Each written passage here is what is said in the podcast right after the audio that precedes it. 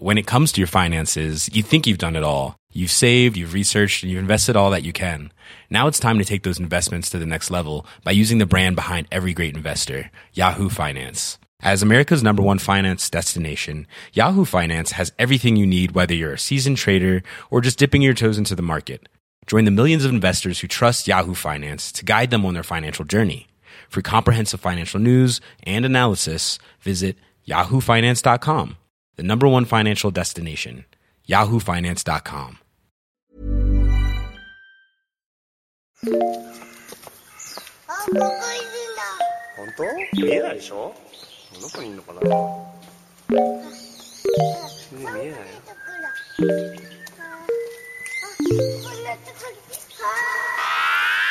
I miss you. What's good, Internet? It is June 23rd, 2017. You are listening to Waypoint Radio, episode 74. I'm here in Lobby 1, Brooklyn, New York. It is humid, it is sweaty, a little muggy out there. it is muggy. What's I ran your to work favorite and it was. What's your favorite word for when it's gross outside? I like muggy. Muggy a lot because it feels like you're being mugged by the air. Danielle Riendeau's favorite word for being for being gross outside, muggy. Muggy. Rob Zacny calling in from Los Angeles, where it's probably not very humid. What's your favorite word for a gross northeastern or south or, or the south gets like very Oh, yeah. muggy? The Uh, humidity. the humidity is through the roof. What do you, what's your favorite humidity word? I mean, muggy is the word, though. It's the perfect word. Like, because it's. You know, it's there's a little bit of like smothering to it as well, like you're being mugged, I- but I like- also I just like, like smothering. onomatopoetically, it feels like Yeah, um, like, yeah, muggy. Yeah, totally. Muggy. I'm gonna. I'm, I'm here. I'm looking at a, a, a thesaurus website. I'm not gonna say which one. We're not. We're not sponsored by any thesaurus website. this one says we definitely humid. aren't. After you shot me down using purloin in an article, I like purloin. I like all of your words that not are synonyms enough. for other words. Not enough. Listen, a lot of people will be like purloin. Is that some sort of like Pokemon? It's like some yeah, sort of. purloin. It's it's a little bit. It's like a lion. Is- well, so I've actually have this. I've actually designed. Okay. This is not a joke. Per lion, I've already designed is uh, is a lion that's also a toilet. Because that to me is like the extension of what Pokemon is doing. This isn't a joke. I drew this forever you have a lion toilet. on Snap, Snap, not Snapchat, Snap, Swap Note, the old 3DS. note. Yes. It it's like a, a porcelain lion. Get it? Porcelain lion. Yeah. Purloin. Right. Pokemon have Is that like an names. aesthetic goal for you? Like, did you draw that out and you're like, someday, someday when Yeah, I I hit the big mean- time? I'll be honest, I'm a terrible artist. Like I am like like complete garbage because I've never put any effort or time or practice into being Takes good at those art. things, I guess. Um, yeah. and yeah, it does. It turns out, and uh, but I drew a really good toilet lion, and felt good about it. And then I was like, oh yeah, this is that's it. So anytime I hear pur- purloin, as in as You in think of it. to steal something, the thing that pops into my head, it makes me feel good. It's a word I like. This is my point. I think about the the toilet lion, what steals things. So I really get the the lion part of this. You know, Yeah. the purr and also sounds a little bit like Yeah. lion. Where did Porcelain. the toilet? Oh, porcelain. It's also porcelain. porcelain. It's like a double. porcelain it's a porcelain lion. I but get also, it. It's That's a purring lion, but also it's a lion that steals things. I it's like it steals your poop. It steals your poop. That's what happens. Yeah. That's what's going on. Hey, what? All yeah, okay. I feel all right. I feel relieved. Yeah. So it's actually a really nice Pokemon because it steals Yeah. something you don't want. You don't want your poop. It Yeah. does. It'll take care of it. It'll like be very happy I need to about find this image now. I think Steve Kim, Fob Washed, has a, photo of it for some reason. Oh, good. Good.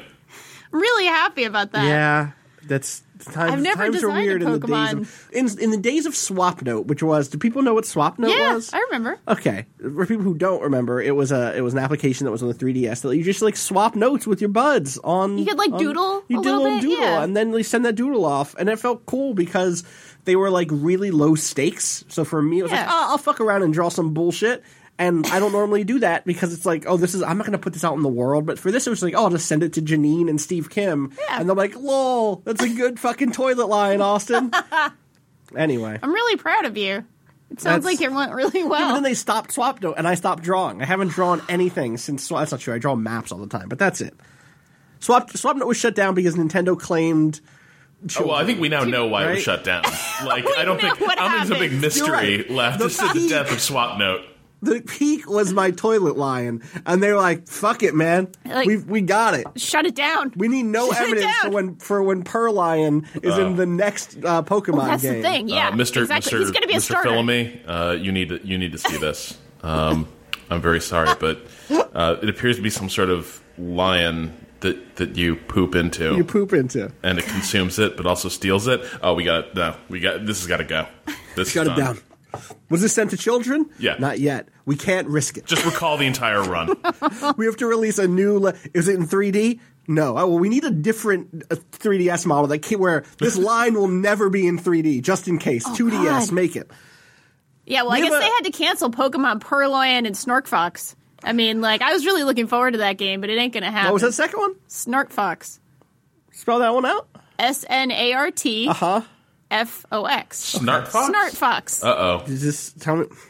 Okay. Mind. No, tell me about. You know- I think I think No, I can no, no, no, extra- no, no. extrapolate, but I need Danielle to. Okay. Not because I don't know, but because I need to share. Uh huh. Is uh, part pig, part fox, uh Huh. and part bidet. That's how it works. No, I. I know what it is. wanna I, don't know how it works. Okay. Where's the fox part? Where's the pig it's part? part fox. No, but where in the design? Well, okay, it has Like- a fox tail. It Has a fox tail. Okay, but not like a fox face. It has a No, no, it has face? more of a pig face. It doesn't Yeah. have like a like a pig tail. I like, a mean, nice it swirls a little bit, but it's more of a foxy, like, a it's a bushy tail. Yeah, exactly. It's very, it's very, uh, it's a very special Pokemon. It's a starter. Where Yeah, where on it is the bidet part? it's like its stomach. It's under it. Yeah. It's on. It's all. It's all on all fours. It's on all fours. Wait. and So it then, like, like- streams water. Does it do the thing where it like gets on its back and it's like, oh, rub my belly? all the time. But then it's a bidet. Yes, and it's very helpful. You often use this after you hang out with your your Purline. Yeah, you get both in one.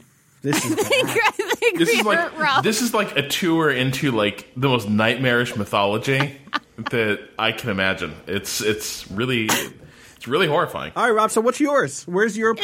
Pokemon? What's your favorite Pokemon you've developed? we need You've three. We need three starters. Nope, sorry, not I'm not. I don't. I'm. So, I do not have anything that's fucked up enough to contribute to Let this me know. Nagged conversation. us. No, he didn't nag us. He nagged our creations. He nagged our creations. Well, I, here's what I love is we actually have a brand new feature coming to Pokemon Uh-oh. Perlion and Wait, Start Fox. we Which is, do. There Yes. are only two starters. It's the first time ever. Oh, You weird. only have two starters. The third one is just an empty Pokeball. Inside there just says Rob. Rob didn't make me. Rob didn't love me enough. It's just Rob's Mwah. face and the like Ghostbusters sign. like, nope, none of this Uh-huh. That's shit. it. Absento. That's the that's Rob's Pokemon. There's no shit because the Perlion keeps stealing it. Uh-huh. How has your week been, friends? Real good. Yeah? Less mean, it's better now. Yeah. anyway, the words for humid include damp, dank, Dank. moist. That's Dank not. is a I good would never say oh, it's moist out. That's not a thing I'd say. Though that is the grossest way to say it. I don't know. I'm fucking so over people being caught up on moist. They hate moist and they hate damp, right? What's the yeah? There's just other words like that where they're just like nah. Moist. My sister hated about milk things. growing up. She thought it sounded terrible. Milk is a bad word for what milk is. Yeah. It should be more of a like milk with an E. I don't like that either. Yeah. I think it needs to be smoother. Because like for me, like the defining quality of like a good glass of milk is like, oh wow, there's like a smoothness, a silkiness to What about it. like moosh? huh? We're getting there? Getting there, moosh? sort of. No, because moosh is like that implies like a porridge type. Like it's a Yeah, smoosh. that's true. Like a- Yeah, that's you're right. I was like just thinking the- like your, your moosh is made with milk, Moosh. but Don't moosh. ever say moo juice. You don't like your again. moo juice? I don't know. That Uh, might be the third starter. fuck that. The moo juice is definitely Uh. the third starter. Yes. Sorry, Rob. Absento is done and moo juice You is killed in. the Pokemon that Absento. Rob never even brought to life. I killed the, the like concept of no Pokemon. I just think milk as a word has like this hard edge to it at the end. It also has like that LK sound that can be kind of hard. Look, like that. Yeah. Like oh no, that's not what I want to think about when I think of milk. milk is a nice, smooth, creamy Yeah, totally. substance. Totally. Yeah. That's why like coffee is Coffee good. is such a good word. coffee. Yeah. Like, oh yeah. Okay. Cool. Oppressive, soggy. Oppressive is like Soggy. Only the only people who say oppressive make like two million dollars 120 years ago when describing the weather. Do you know what I mean? Like, It's oppressive. I do say it is extremely oppressive out here. and they and they're mm-hmm. fanning themselves And like say stepping on That's other people who they are literally oppressive. oppressing, like Yes. stepping on the backs of their workers. literally oppressive. Soggy, which just is going to make me Soggy's think good, but it's the nasty. It's nasty. It's like soggy underwear. it's soggy. out swamp ass. I kind of like is. swampy is also just a good ugh. Yeah, sticky, sticky, sticky. My my mom says sticky. Oh, she says it gets sticky out? Yeah. stuffy. Stuffy to me is always about inside, Yeah. not yeah, outside. like almost musty. Yeah, Yeah. but like, a, but on a hot day where it's really humid inside, it can feel stuffy. I gotta can. open a window. Yeah. but that to me makes it feel like, oh, this place just isn't doesn't have like a good airflow situation. Yeah. not that it happens to outside. So it makes me think of like colds, like stuffy nose. yeah. It's no fun. Sultry is interesting. Sultry is like someone mm. got in that fucking Making it spin sexy factor. in there. Yeah, Yeah. someone hired a, a PR person That's or a some, marketing that's some. Eugene O'Neill shit right there. Yeah, like, oh, right? It's sultry in here. Like, Um, in a few minutes, things are going to get very real. sultry. The thing that I like about that is that it does feel it does feel like some Eugene O'Neill shit, um, and also feels like a sort of like PR spin on it. It's like oh, it's not humid out. It's not som- It's not Yeah. soggy. It's not muggy. It's sultry. Oh, so it's like- have this. Come visit the South swamp. for Yes. the quaint Yes. manners and the sultry weather. That's exactly it. Yeah. Yes. Where it's like, oh, there's something sexy about it, like you said. Yeah. Like it's. yeah. We're going through the rest of these, and then we're going to move on. Hot night, sultry. out there. Clammy, which is like the opposite. Oh. It's like the least sexy version of Clammy's it. so gross. Because clammy, almost the thing that's weird about clammy is it feels like it has the humidity but not the heat. Yes. little bit, or or Clammy cold. skin is a is a term we Yeah. use at, at when certain things are wrong with a person in the medical field. Yeah, we is there do you have like the medical definition of clammy? it's it's like generally it means what you would think. Like it's it's just like moist and cool and pale and Mm-hmm. Right. diaphoretic is is another kind of What was that one? diaphoretic. Is that another Pokemon? yes. Diaphoretic is a yeah, it's a tree fox actual Oh, okay. hybrid. Yeah, it's plant and That one actually sounds okay. Flora and fauna. Yeah, there's no like bathroom association with that one. Okay, You know. I guess that's okay. I, it's not as good. Close is one of these uh, uh, synonyms. Which I- Close. that's interesting. It's close. I don't. Like close to the sun. I guess. Yeah, it is dampish, which feels No, fake. just, Someone you got to wrote commit to that in. something. You can't say the Dampish. weather's dampish. Dampish. Like, It's no, dampish. say something, you goddamn coward. like, comment on the weather. Miss me with that dampish bullshit. Uh, and mucky. Mucky's fine. Mucky's good. Mucky also feels old timey. It is. When that when that rich asshole was like, "It's oppressive," the people he was stepping on was mucky. like, "No, asshole, it's mucky." Yeah, because their faces were in the muck as they were being stepped on. So it's Exactly. really it's rough. Yes. It's a rough one. Outside of it being humid, outside of it being uh, oppressive, Yeah. outside of it being muggy, And not your- dampish. How's your week been? Good, good. I played a lot of horror games this week. Small horror games. Is that your like jam right now? Why? I- What's I what's- guess what's it is. That in racing games. Small horror games. I played a game called Peridium, which was Okay. made for Adventure Jam, and that was like a very cool pixel art point and click sort of take on the thing. So like an Arctic Oh, science base where everything has gone horribly Are you wrong. by yourself or are you with people? Well, there are sort of people who are turned into weird things. Okay. So that's that was cool. Played that. I I played a love game today. people get turned into weird things. I I do too. Well, I mean, I don't know if I would love it in real life, but I like it in fiction. Hmm. In real life, it might actually scare me a little bit. I might be a little freaked out. I played a game called Pacific today. I wrote about that in Free Play, Uh-huh. which is a first-person sort of exploration horror game where you're in this horrible bunker. and You're sort of piecing together clues about what had happened. It's it's sort of a atomic apocalypse and that's up kind of now. deal. The the Yes. article you wrote about. That it? just went up like an hour ago ish. Interesting. You know, if you're listening to this later on, then it went up many hours ago. But yeah. the main game that I've actually been putting uh, more time into, it's a little bit beefier because Uh-huh. those two were, were sort of uh, shorter Right. games, uh, is called The Town of Light. And this is a horror game that it's making Austin sick already. I'm already just sick. hearing about it. Yeah. So it's based on an actual real life story and location in Tuscany. Yes. Uh, based on a sanatorium that was run by basically Italian fascists. I believe that was like for years at least. Like at, Yeah. at least at its maybe not at its start, but there was a period for which that was the case, right? Okay. Yeah. Um. I so I played that game back when it was super early and then Sure. barely touched it again. So I'm very curious to hear your thoughts on it. I played it when it was like in a like the Boston Festival of Indie Games, Sure. basically. And at the time I was like oh, are we gonna get like, uh, are we gonna get like the same really boring, shitty, um, kind of people who are in mental institutions are dangerous and scary, Yeah. and like this is like that's the. That's what makes this spooky. Mental illness. I- and I- in yeah. fact, they're like, oh no, actually, this place is fucked, and people who did deserve treatment and who needed treatment were instead like put into really terrible and conditions killed and, killed Yeah, and killed. Really, Yeah. really messed up. It's definitely not bulletproof. Sure. that it's definitely Sure. playing on a lot of the sort of oh spooky mental illness because there there is like an actual sort of horror element to it and it's not just a spooky oppressive place. Right. But I I will read from you the uh the sort of there's a screen at the beginning that is an attempt to address this Mm-hmm. and it's definitely uh you know, I'm pretty sure it's translated from Italian. Yeah, so. I think there were Italian devs who made this game. Yes, so which is cool because it's actually an Italian setting, and you know that's an it's a real place. But the Town of Light is based on real events, places, and research concerning mental illness and the life of patients in lunatic asylums from the beginning of the 20th century until their closure. It contains stories which may be disturbing. The characters and names are fictitious, and every any reference to people living or dead is purely coincidental. And then it says this game uses an artistic interpretation of a former Italian psychiatric institution for dramatic purposes. Please note that mental health services have radically improved around the world. If you think you have psychological problems, please speak to a local doctor or specialist. Okay. So it, it's again, it's not bulletproof in in its you know artistic interpretation of of illness, Sure. but at least it is somewhat aware. Tell us about this game. So, so Yeah. given that back, like that background, what is Yes. it? How does it?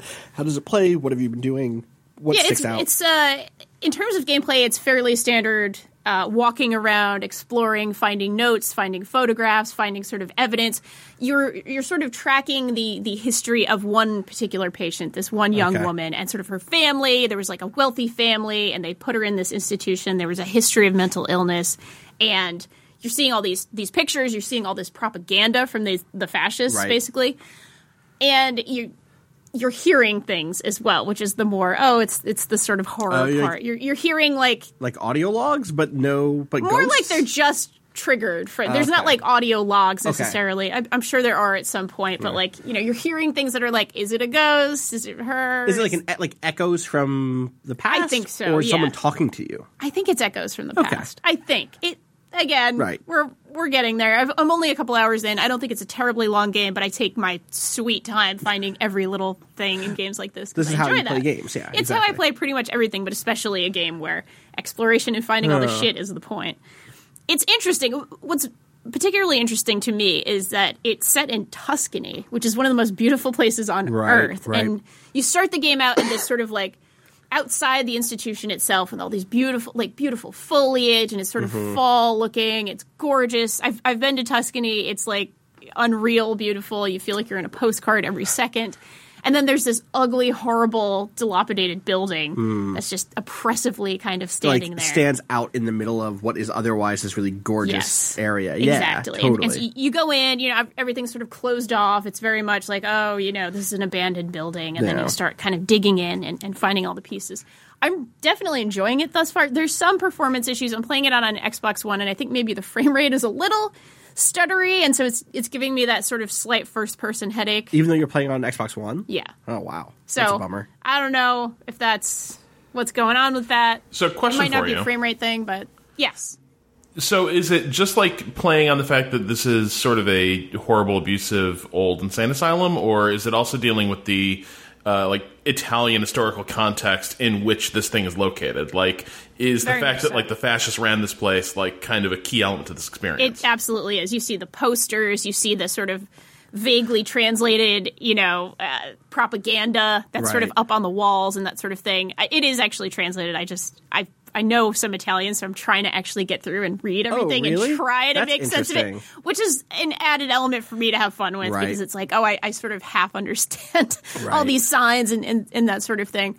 Uh, but yes, it is absolutely playing on that, and it's very sort of rooted in that. And they they're playing that up with all their sort of materials, saying like, "Oh, this is from the the, the fascist era. This is from this context. These people were brutalized not just because they were mentally ill, but because of this Right. regime that was in charge that that had you know obviously no sympathy for you know the human element of illness and that sort of thing. So." I, I find it very interesting. I'm going to keep digging. I'm really in. curious about it. Like I am, Yeah. I am pretty curious about what the like what that team's. I like whenever I see projects like this, what I think is like, okay, what led you to decide that this is like the the most interesting way to explore this stuff? Yeah. Um, specifically as like a horror game, like um, which isn't to say that like they shouldn't have done it. I'm not at all Right, right. like I'm I'm really interested in this game, but I'm always interested in when people take something that had like this historical, um, you know, fact behind it, this terrible history, and like, okay, how where is not the line, but like. What are the different ways that you can pull from that stuff? Because you've definitely seen versions of this where the you treat it like really. There's a version of this game that could have existed where it was like you go in there and then you start fighting like ghosts of, Right. of the former patients of this Right. asylum, um, and like, ooh, that that would be like really shitty. And there's the other end of it where it's just like basically a VR experience, and it's like walk through this place and see it, and like see what's really there. Like it's a and- museum and like a almost, yeah. museum side. And like, there's all these other ways, and I don't even think it's a spectrum between those two. I think there's all these other ways that like.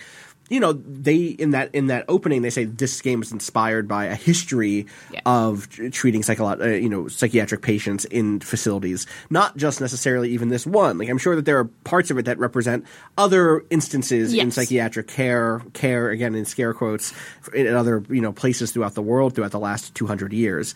Um, and I'm there's like all sorts of different ways to do it. I'm always just like I want these develop I want developers to talk more about Yes. that stuff sometimes. Yes. And like, how did you figure this stuff out? Like that stuff's just fascinating for me, for sure. I agree. I agree completely.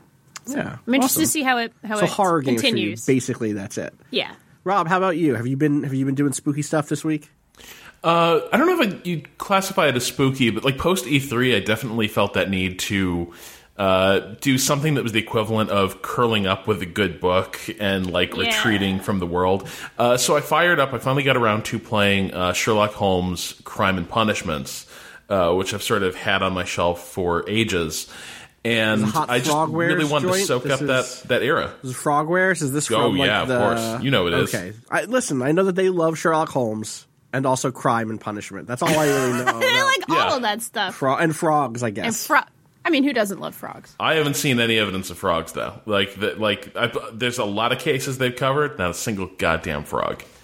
Oh no! But yet, not yet. not yet. It's gonna be like the house thing where it's like eventually you're gonna get the one where it's frog lupus, and that's gonna it's gonna throw the whole thing. right? Fro- yeah, it's always frog lupus. It's, I know. yeah, God. That's it. Uh, so I started playing this game, and you know it's it's got the classic uh, Frogwares touches. It's a little What's awkwardly mean? acted, stilted. okay. Like Okay. it, it, it's got some of that, but on the other hand, Frog's view of how people interact. Right. I understand. Yeah, it's totally. On the other hand, though, it's very lavish. Uh, you spend a lot of time just hanging out at 221B Baker Street, and it's uh, talk about velvet Okay. rooms. Uh, that is that is a posh Victorian bachelor pad uh, that you solve crimes in.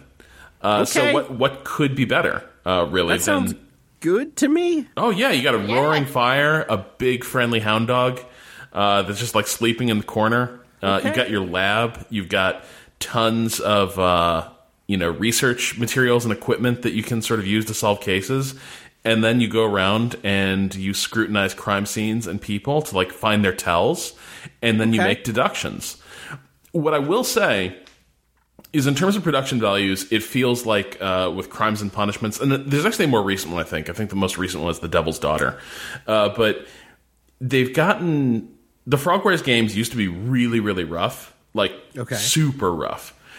and the most recent iterations, they're pretty polished and like they look a lot better than they used to. They're they're acted better than they used to be and that's cool and charming. But at this, I also feel like this one is accessible, like they or they've made an effort to making it accessible that might be the wrong direction for a good, good Sherlock Holmes Oh, game. really? Oh. In what ways? Okay, so I'm going to make a comparison here between this and one of the stronger entries in their series, uh, Sherlock Holmes and Jack the Ripper. That was before this one? Yeah, that was some years ago. Okay.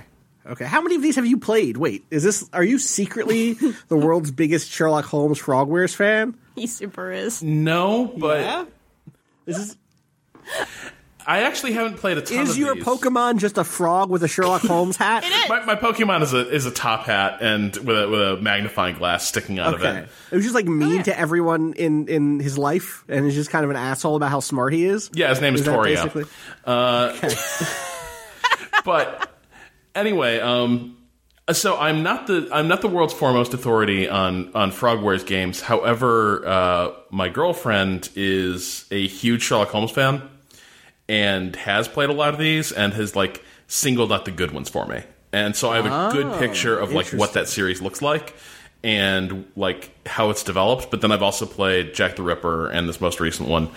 Right. So Jack the Ripper is a real deduction game. Like there is some, and, and some of it's made tricky by uh, some of the interface issues, but like there is a lot of scrutinizing uh, crime scenes and picking together like really ambiguous clues, and then figuring out how they uh, can assemble to tell the story of like how a crime unfolded. Like you're basically making deductions about like uh, the method of murder, uh, what exactly unfolded. Uh, you know, you're you're reconstructing crime scenes with crimes and sounds awesome. punishments you're kind of just observing things until you get like a clue and then oh, and this is this is important the game has also been lightly poisoned and infected by that terrible bbc sherlock series Ah, you're not a fan of Moffat's uh, take on the i think that series got off to a good start but what do people call Sherlock Holmes again? Like the the old wit. The, The old wit? What do they call him? He has a, he has like a nickname, right? I like the uh, old wit. They call him um, the the greatest detective ever in in Hey. old London town or something. Sher- Sherry, the Sher- world's greatest Sher- detective yeah i think that's That's no, I think that's No. Batman. I like the obviously, old wit. A the lot. old wit. That's I what really they call him. like something the like old that. wit. you've done it again wit. old wit said That's uh, watson it's, it's something like that. yeah Anyway, that's what he always goes. He goes like, "Ah, it's a clue." That's the famous Sherlock Holmes quote. yes and then so he they holds just put up that right, and I then think he that's holds it up. Mario. Oh, sorry, It's a it's a clue. right. Uh, yeah, actually, the the old Sherlock Holmes stories are basically on a par with like the original Resident Evil. Uh, to be honest, like in terms of writing, uh, very similar. Sure. In fact, uh, Sherlock Holmes in the Raccoon City was a, was a very strange strange adventure. That Doctor. Watson is the the master of lockpicking, so Yeah, that's he is. that's true. He is. I mean, he Um, actually really is. So So no, but the, BBC series I think started started strongly and then became really shitty. And the big problem was was twofold. One is that uh, Moffat can't actually design a mystery, uh, which which Conan Doyle could.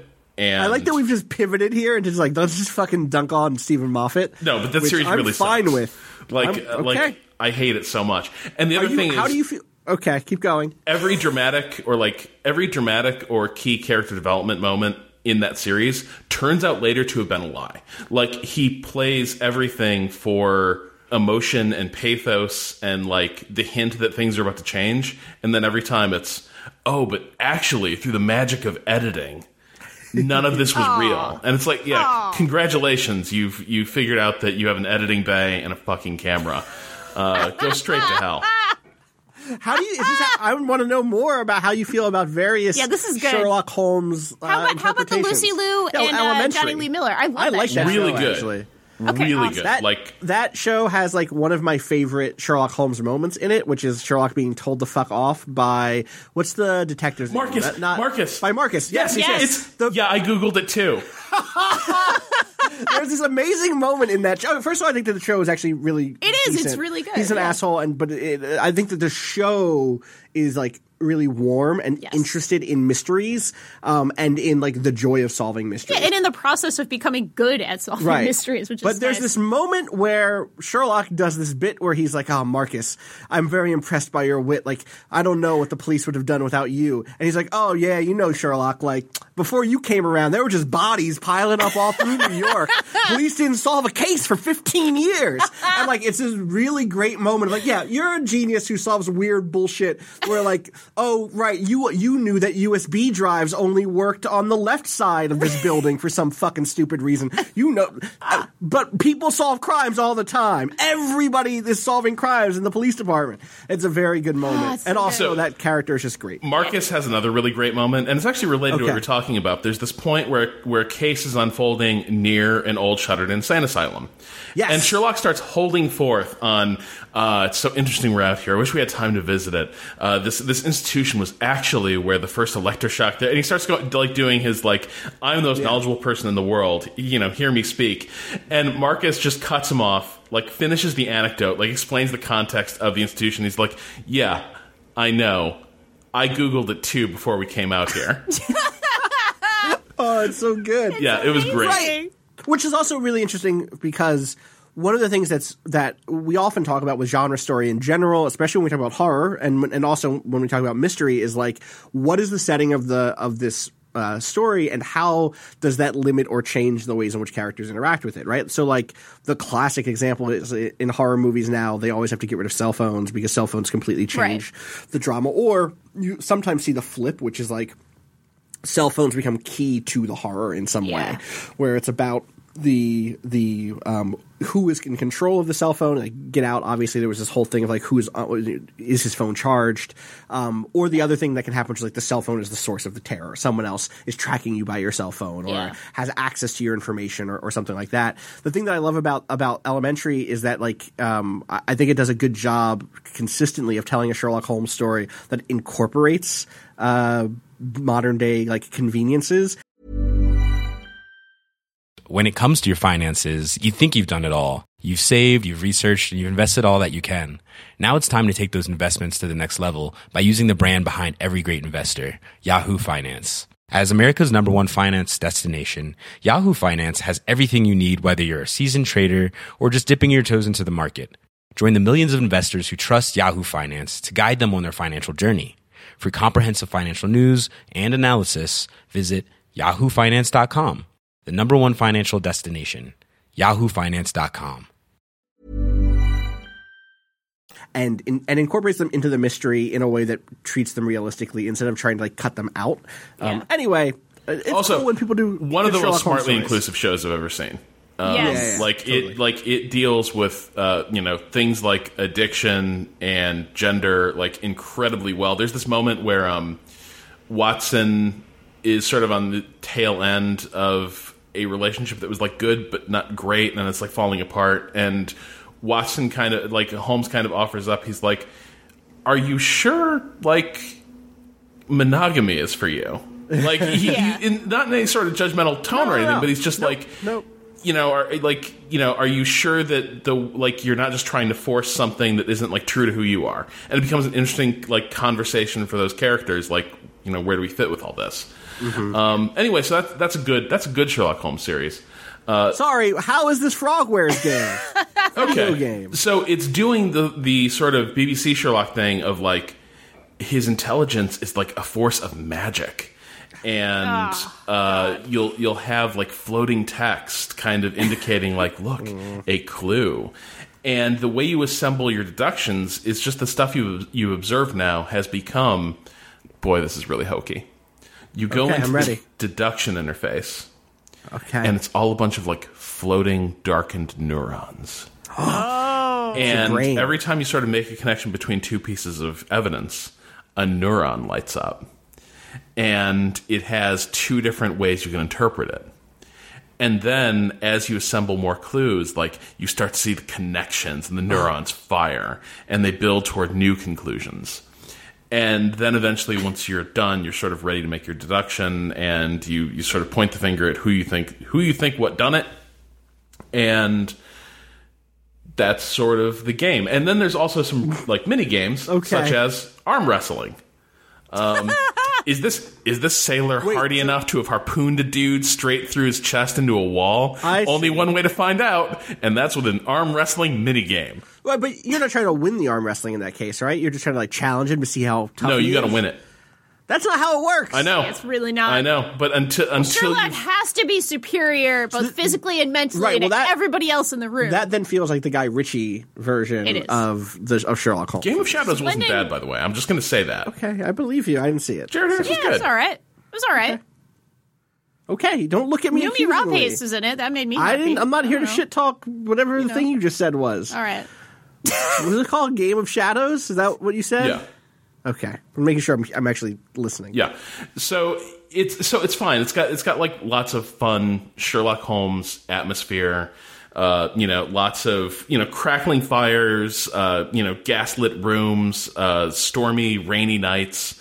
But what it's lacking is the feeling that you really are sort of playing a Sherlock Holmes story in the way that I think other Frogwares games did succeed in like letting you inhabit that fantasy. And this one is more again, it's that BBC Well, approach it's a where different it's like fantasy, yeah, it's like right? very much so. Because the fantasy of those previous games sounds like the fantasy, and for me, this is like the fantasy of Sherlock Holmes Consulting Detective, Yeah. also, which I love, is like, oh, I want to solve a mystery. Yes. The fantasy, what it sounds like of the game you're describing, is I want to be the person who solved a mystery. I want to be. I want to be the person who figured it out. I don't want to figure it out. The Right, fantasy that's isn't figuring it out. abstracted out. Right, exactly. The, Which is a- solving, the, the sort of cruft of the solving Right. is actually like, that's fine. That's who cares about the solving. Make your neurons- Or I want to do some light version of the solving. Right. I want to do the. I want to do the bits where I draw a line from point A to point B, but not necessarily. I don't want all those points all over the place. Yeah. I don't know. It's. It can be a bummer because we don't get a lot of games that give you that other type of mystery solving. and they used Yeah, to. And that's and that's the really frustrating thing is like Welcome to old gamers with a Z. old gamers, We try to stay young. That's why you put that Z The old in there. gamers hour. The things used to be better when you could solve mysteries on your own without the brain node lighting up and letting you know you got the clue right and all, all the arm wrestling. These days, mysteries. Ah, Ah, it's too easy. That's- I liked it when it was hard. What's your favorite? no idea. What's your favorite? Not Sherlock. Sherlock. Like, what's your favorite house or your favorite Batman or your favorite like? Oh, this is just this is Sherlock Holmes. This is just Sherlock Holmes, but twisted a little bit. Well, it's not smart in that wonderful puzzle solving way, but there is a game I, I truly love, and that's called Murdered Soul Suspect, and it has a whole bunch of Yeah. crime scene investigation. Okay. You're a from ghost from our neck of the detective woods. Yeah. from Salem, Massachusetts. Okay. and you're exploring Salem as a ghost. I, the reason it's awesome is not for the, the mystery solving. That stuff is Yeah, sure. pretty standard. You know, you get your clues and you put them together, and it's it's pretty simple. But like, it has a lot of really great ghost stories in it, and you can you can go around, you meet other ghosts, you figure out how they died and what happened to them. It's awesome. Everybody should play it. It's very underrated. Okay, I Saying. saw someone play it and it looked okay. It's it's really fun. you should fun. do a, It's a, really a fun. piece on this or a guide to think I'm- games or something. I already wrote a guide to games. Oh, is this one of the other guide to games Yeah. you're talking about today? Yeah, Okay, exactly. Good. We'll see more about you talking about. Yeah, I might. I might. You know, we'll see. We'll see. Who could Future. say? Who could say that's a mystery? Also, to be clear, I, I'm not saying what's your favorite detective. I think there's a difference here between Oh, I like. agree. Okay, I want to make sure. this sure is my people, favorite people in the chat were about like. mystery solving. people in the chat were saying like, "Oh, like that's any TV show or like Deadly Premonition," and I don't know that. I don't think that. Uh, Yeah, no. uh, Agent York Morgan is actually a very Sherlock Holmesy character. He's like a very Dale Cooper Right. character, but Dale Cooper isn't a very Sherlock Holmesy detective. Anyway, sorry. Yeah. No, I don't think he is. Rob, what about yours? I want to know. I don't know. Like, I mean, um, like I can go all day for like favorite versions of Holmes. Uh, the best one, obviously, is the Jeremy Brett uh, Granada Television uh, series. Yeah, sure. That's that. You know, that's the pinnacle. You sure it's not Data in the Next Generation? I don't like those episodes. No, I don't. I don't. Ah, Hmm. I love them. that's those episodes are interesting. I don't know. It's interesting to see him get a little smarmy. Anytime Yeah. Data like is allowed to be like, "Oh right, I'm the smartest one in the room," and Yeah. playing Sherlock in those episodes lets him do It's, that. it's really cute. It's very good. I will. So an interesting, like maybe maybe a series that does that deserves a little bit of a nod here is this um, series starring Clive Owen from ages ago uh, called Second Sight. Interesting. and that is a series where he is sort of a elite detective with sort of a Sc- uh, Scotland Yard, uh, you know, special investigations unit. And in the very opening episode, he is diagnosed with, um, oh god, what is it? It's progressive vision disorder uh, that eventually like leads to to blindness. Um, and it comes and goes, and he decides he's going to try to fake it. Like he's like he's involved in high risk situations and Right. he's increasingly like becoming vision impaired, like trending toward blindness, and he is trying to fake his way through his entire job. And so you've got two things happening. One is that he's trying to solve these cases, but then he's also like turning his deductive powers to try to help him replace his failing vision sense with like uh, you know, like like to, to find a way to live without that now. And so it's like this sort of detective story on two levels as he's trying to like both solve these crimes and then use his abilities to uh, to Just, like, navigate his adapt life. to right. That's interesting. I think my favorite is probably a cheat because it's only half of a Sherlock, um, but is also somebody who is pretending to, to be a thing, which is the Mentalist, Patrick Oh, yeah. Jane from the Mentalist. I think the Mentalist is like legit good TV. Is it? Like, yeah, dude, you should go watch The Mentalist. Um, it's like deeply charming, but more importantly, it blends Sherlock Holmes style mystery solving with the setting and stakes of um, film noir and hardboiled detective drama. Like, that's a show that's all about the you know the country, the state, the county, the city, right? And like v- various factors at each level inter- interacting and like grappling over land rights and like who is backstabbing who and who is loyal to who. And like it's, it's a California based story they they are like HQ'd in Sacramento. And so it's less of like small town sheriff does not want the fucking feds coming in.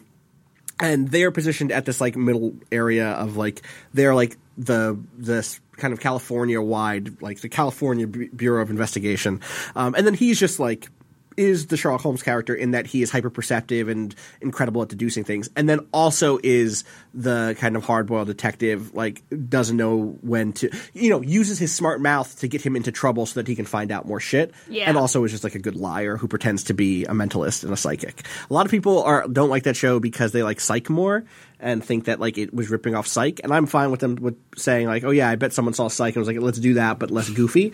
Yeah, I thought Psych was like a musical comedy. It's not a musical comedy. I think they've done musical episodes. I've Yeah, never seen of course either. they've done musical episodes. It's 2017. Who hasn't? Who hasn't done a musical episode at this Legion point? has a lot of musical. um, I yeah, I bounced hard off Psych and then immediately fell into The Mentalist and fucking loved it. So people should watch that. I rejected the Mentalist because, like, I figured with that name, like, it just sounded like the worst CBS procedural ever. Where he's like, is a he's got the Mentalist. He's he's got those powers. No, no, because he's just a liar, right? Like he's just like he was. He's like uh, uh, what was the dude who faked seances? I don't know if they ever. He never. John something. John whatever. John- it's not John Stewart, but it's like John. the dude It who sounds like John Stewart. French not Stewart. John Stewart. French Stewart. That's Yeah. it. French Stewart. Princeton. Uh, it was, it was one of those guys. He's one of those. He was like, "Oh, I'll connect you to your to your dead relatives." Okay. and then and then basically insulted a serial killer. and it's like it is the terrible setup of like, oh, and then the serial killer killed his family, obviously. And then for like seven seasons, he's trying to find the serial killer. Wait, that's the setup. Yeah, Some for the dark Mentalist. fucking shit. dude. it- and then like, let me tell you, the resolution on that stuff is not the thing you think it is. It's very good. John Edwards. John yes. Edwards. Thank it was like you. a very right kind of but English not Okay. sounding name. right. Okay. John Edwards, uh, but not the politician. right. also, that's the. other I'm confusion. thinking of John Edwards on the Sci-Fi Channel when Sci-Fi was going through that Yes. horrible reboot. Yes. Also, So he's a kind of a John compulsive Edwards. liar, uh, if we're if we're being honest.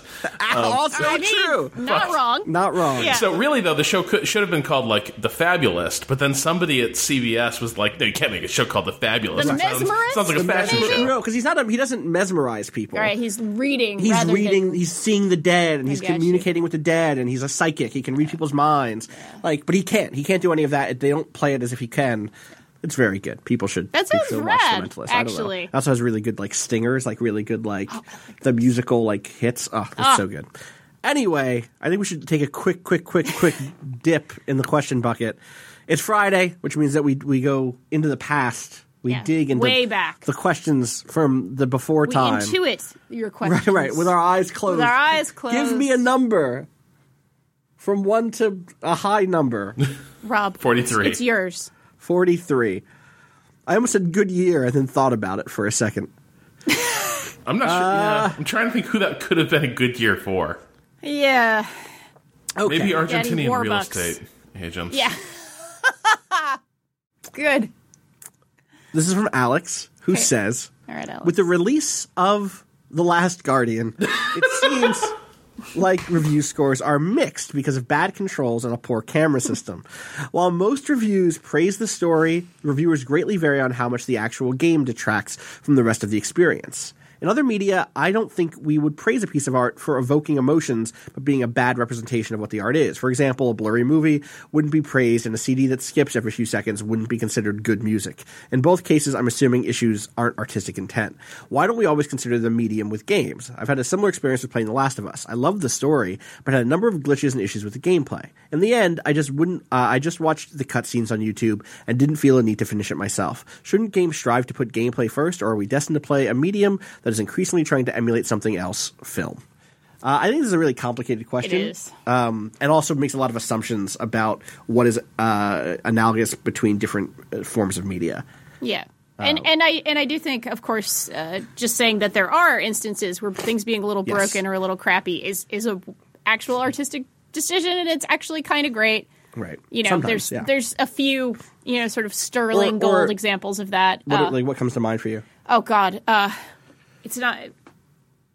I don't know why I can't think of the name of it. The Agent Dale Cooper game. The game. Oh, uh, Deadly Premonition. Yes, Deadly Premonition is, Yeah. is sort of like the the shining example of that. Or, or a lot of things that are sort of emulating the PS1 era. There's a lot of like tiny horror games on itch.io that are like 3D and they and they kind of look like crap. And that's the point. Like it's Right, the point is to evoke a lot of, of those older Well, games. And, And, that kind of also, for what it's worth, I, I do want to say that we do judge film and books we like do. this. Yeah. It's just that we don't talk about them glitching. I mean, you you would judge a film if it came out and the camera was out of focus or the boom mic dropped into frame. Right. That doesn't happen as But there's often. also but there's also like this was just not artistically shot. Right, Like something like the. King's Speech looks like it, it looks like shit to me. It's the most shitty. boringly framed movie Exactly. ever, and Yes. I I couldn't but- understand why that wasn't more of a criticism. a lot of people who watch film, a lot of people who write into us Yeah. watch movies the way most of the world plays games. Sure. They take out their phone every now and then and they play Crazy Taxi Gazillionaire, and that game is really cool, by the way.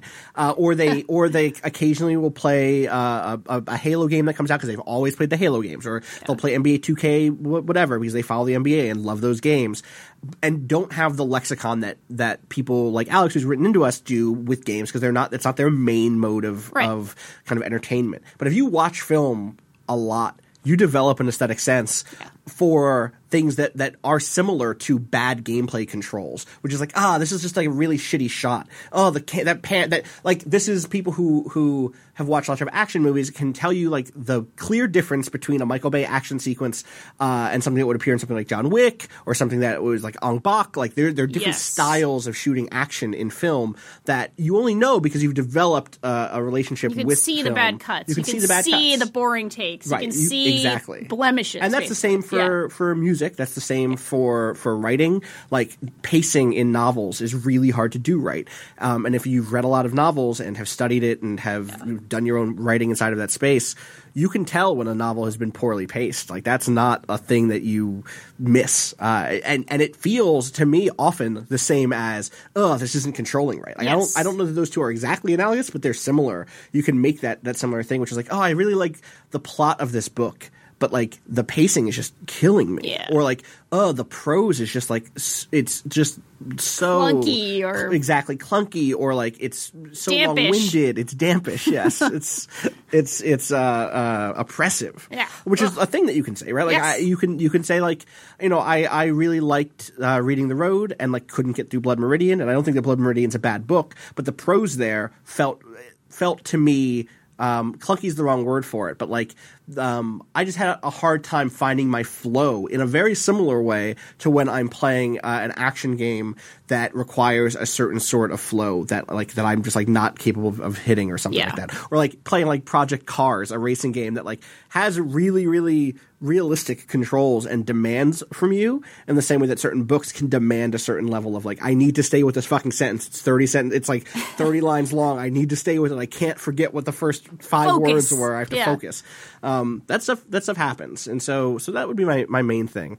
Uh, with regard to this, Rob, do you have any thoughts? I think it really varies from game to game. Like I think where where this breaks down a little bit is actually maybe it doesn't break down at all. Like like games like any other art form, can be pursuing a lot of different ends. Like Yeah. game, like some games, like if you're if you're anal- analogizing analogizing games to music, for instance, some games are trying to be opera. Where the music Right. is not necessarily the entire point. Like there's elements of dance and uh, writing, like sort of mixed in there a- as well.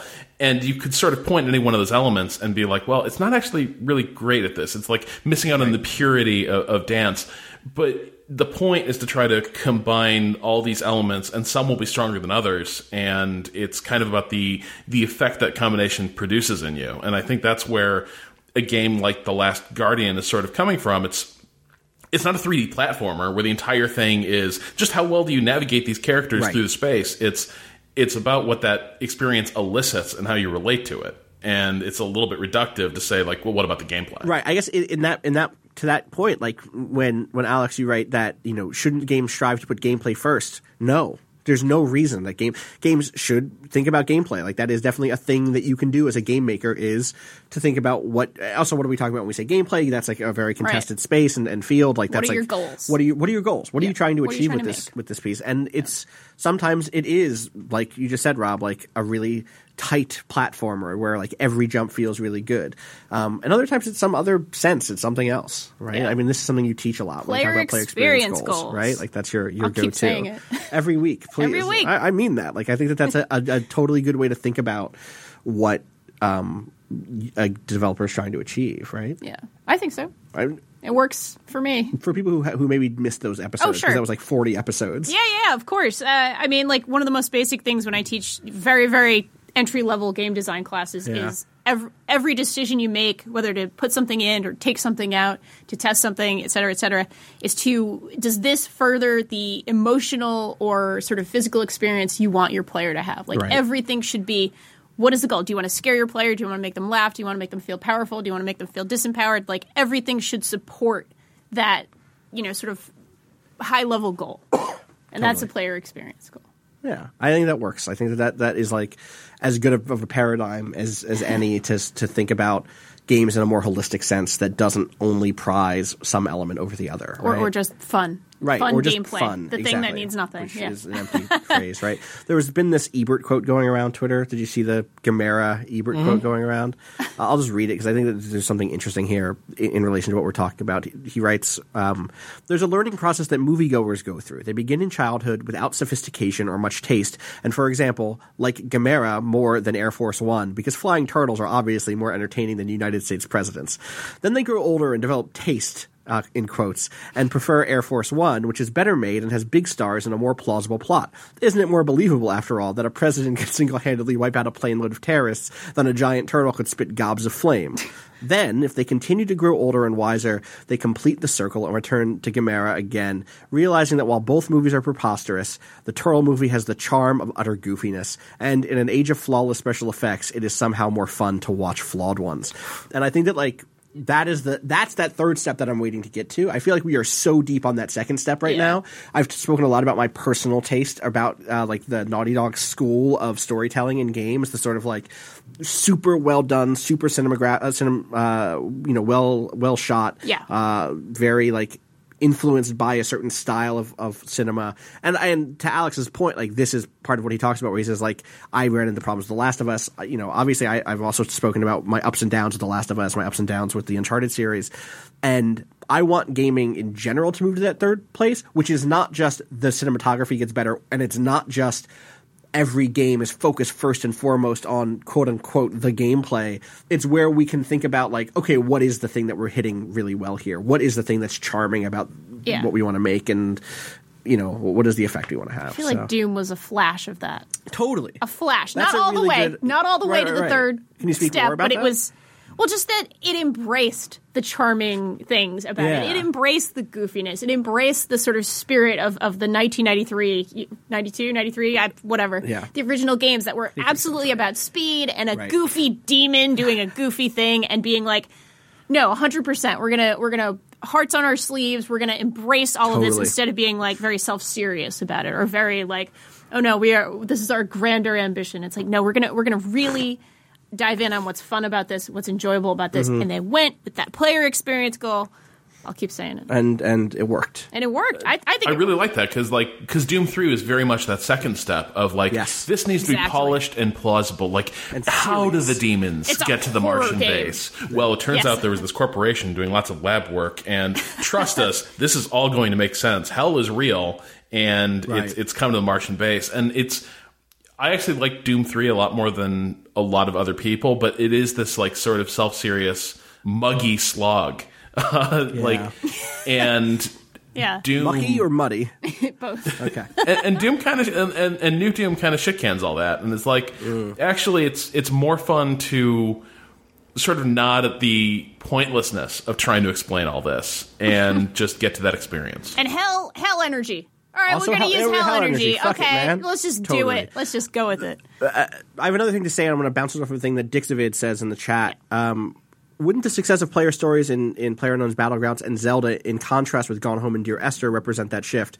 I think that's like a very zoomed in look at the last five to six years of games. That like the only way you can make that comparison is by ignoring a billion other super successful things. Again, like The Last of Us, like the the uh, other Naughty Dog games, like Uncharted, you know, three um, and four, um, and also ignore other things that are happening that were already happening in that player driven story stuff around like the Far Cry series, around roguelikes, around a billion other things that were already doing both of those things. Um, but, you know, what I would say is at the end of the day, I don't know that that third step for us is just a return to goofiness. Right. It's a return to that childlike wonder that says, wow, what can games do? Instead of this like diehard devotion to, and now we must be, we must reach the pinnacle of our art. Um, and in that way, I think I'm, I am aligned with Alex who wrote in, and who, who doesn't want us to just focus on telling Hollywood stories, but I don't think the solution to that is the shooting should be good. I think we should keep telling Hollywood style stories with games. We should also keep doing all these other things. Yes. I think that the the hobby is big enough because like film is big enough. Novels are big enough. Music is big enough. Like pop music I, I went out through a long period of my life where I hated pop music because I was that person. I think a lot of people went through that phase. Sure. And then I was like, oh, like having less pop music that I don't like in this world. First of all, there's lots of really good pop music. Second of all, lots of pop music loops back in and influences the sort of music I did like. Third, uh, you know, having a pop star does not take away from my ability to also listen to other stuff. Exactly. I think that that's Yeah. Hopefully becoming more and more the the way things are in gaming um, as as there are more and more uh, places to buy and support developers who are not working that stuff. Do you think our brains just do this thing where it's like, oh, because all all things or most things about human psychology are devoted to, oh, there's limited resources. How do I get mine? We do this with entertainment fields that are not necessarily. Yeah, I know maybe. in a capitalist society, nothing yeah, is nothing- no- free, yep. completely free, but, No but something like ideas or something like stylistic, Yeah. you know, movements. Do you think we just do this even though it's unnecessary? I don't know that. It, I, let me like walk back what I just said Okay. a second ago. No, Not no, walk it's back, cool. but like I an just- alternative you know. perspective is if I needed to make that argument, not a devil's advocate argument. I think there's actually value in this argument. Yeah, yeah, for which sure. is to some degree there are limited resources. When I look at what was put on stage, especially with E3, anything with a budget. Totally you know? right. Yeah. Um, when I look at what was put on stage at E3, I think there was a great range uh, and variety of, of the types of games that were there. I also think, with the exception of a brief, you know, blip in in the Xbox uh, briefing, they were all AAA, big budget games where millions and millions and millions of dollars went into them. Even some of the indie games that were on stage at the at the The- the Microsoft AAA one indies, are, are big Yeah. indies, right? Uh, whatever you want to call it. And so the the thing there is like I maybe there is the case that the reason that someone gets upset about that stuff or gets invested and does feel like no there's we need to is because there are creators and there are styles of, of art that don't get a that don't have the same access to They don't get the spotlight. they don't get the sp- not, not only the spotlight like maybe those people won't get to make rent and keep making things like this Right, right, right. that the spotlight is not a goal the spotlight is another tool by which you can see the sort of thing that you like in the world continue to to exist Yeah. music and film are in a place now where i don't know that i ever will risk that like i will always get to go onto a website and hit what is the what are the new jazz albums coming out. I'm not saying that jazz is in like the highest highs it's ever been. Like jazz is not the pop music of the world anymore. Um, i will always be able to listen to like interesting hip hop at this point. I will always be able to listen like what's happening in shoegaze in 2017 Sure. shoegaze still exists somehow in 2017 and it's fucking good. And like that music is at this point not sustaining because what actually happens is like my favorite bands exist for three or four years and then they stop existing and then another band comes in and takes that spot Yeah. and tries to have their run at it. I don't know the games are there quite yet, but Sure. it feels like we're getting there in that respect. Where I like so. we do get projects that show up and, and creators who show up for three or four years make some really interesting stuff, and then when they if they do leave or decide to stop making games or take a break, other people are making similar enough things that I'm I feel kind of you know sated, I guess. So yeah. People who don't know what shoegaze is, people should fucking listen to some dope shoegaze. Please, please listen to to good shoegaze bands. It's when you it's it's like the male gaze. It's But when you only stare at your shoes. That's literally where that term came I mean, I from. know. Have you ever seen a Quentin Tarantino movie? It's like that. It's a lot. It's a lot like that. Have you ever seen a movie? Uh, I don't Japanese know if you've seen shoegaze that piece is really strong right now, Quentin Gamer Who Tarantino movies and men. That's a really good piece. It's That a good was, piece. Uh, where was that? All I know is that Dory retweeted. Where it. was it? Oh, it was, Was on. it on Mc- it was on no, it was on McSweeney's. Oh, McSweeney's. People should look okay. up the the all the dudes I've dated who are experts in Quentin, Quentin Tarantino, movies. Eh, it's a great very good article. Everyone should read it. All right, I think it's going to do it for us this week. I'm Austin Walker. You can find me on Twitter at Austin underscore Walker. Where can people find you, Danielle? Danielle R.I. on Twitter. Uh, and you, Rob? At Rob Zacny. People can find Tim Barnes, our, our podcast producer, at Tim Barnes four five one on Twitter. Natalie, what is your what is your Twitter handle? At Natalie Watson for our for our great live stream producer standing in for our normal Yay! uh, uh, producer. You can find everything we do on Twitter at twitter.com slash waypoint, facebook.com slash waypoint vice, youtube.com slash waypoint vice. Check the site later today. I have a really long interview with Reggie Fils-Aimé. Yeah. Reggie Fils-Aimé uh, going up uh, sometime sometime in the next couple of hours. Uh, and there's a little bit of a video component to it, but mostly it's just like this super long. I don't want to say we get heated, but we like we there's some contentious stuff Get there about fan little bit. creations and about some other kind of Nintendo practices. So so look forward to that. Uh, other than that, I want everyone to have a good weekend. It's it's try to stay cool and not muggy or humid or moist or oppressed. Don't say oppressed if you can fucking help it. Yeah. Whatever you do, Stay away from that one. don't don't be oppressed. You don't want that one. I know it's not your fault if you are. and Sometimes the world just make put you in that position. But if you can get out from under it, let me tell you, Try. do it. You All right. What is it that we uh, we tell them? Well, I'm going to say two things this week. Okay. I'm going to say Happy Pride, New York City. True, one. And then I'm going to say Wait, I have to say another thing, which is if you Go. want to hear more from bo en, who's letting us use his great song "Miss You" off the EP Pale Machine, you can go to waypoint.zone slash b o e n. What's the perfect. third thing? Third thing is be good or be good at it. All right. Peace.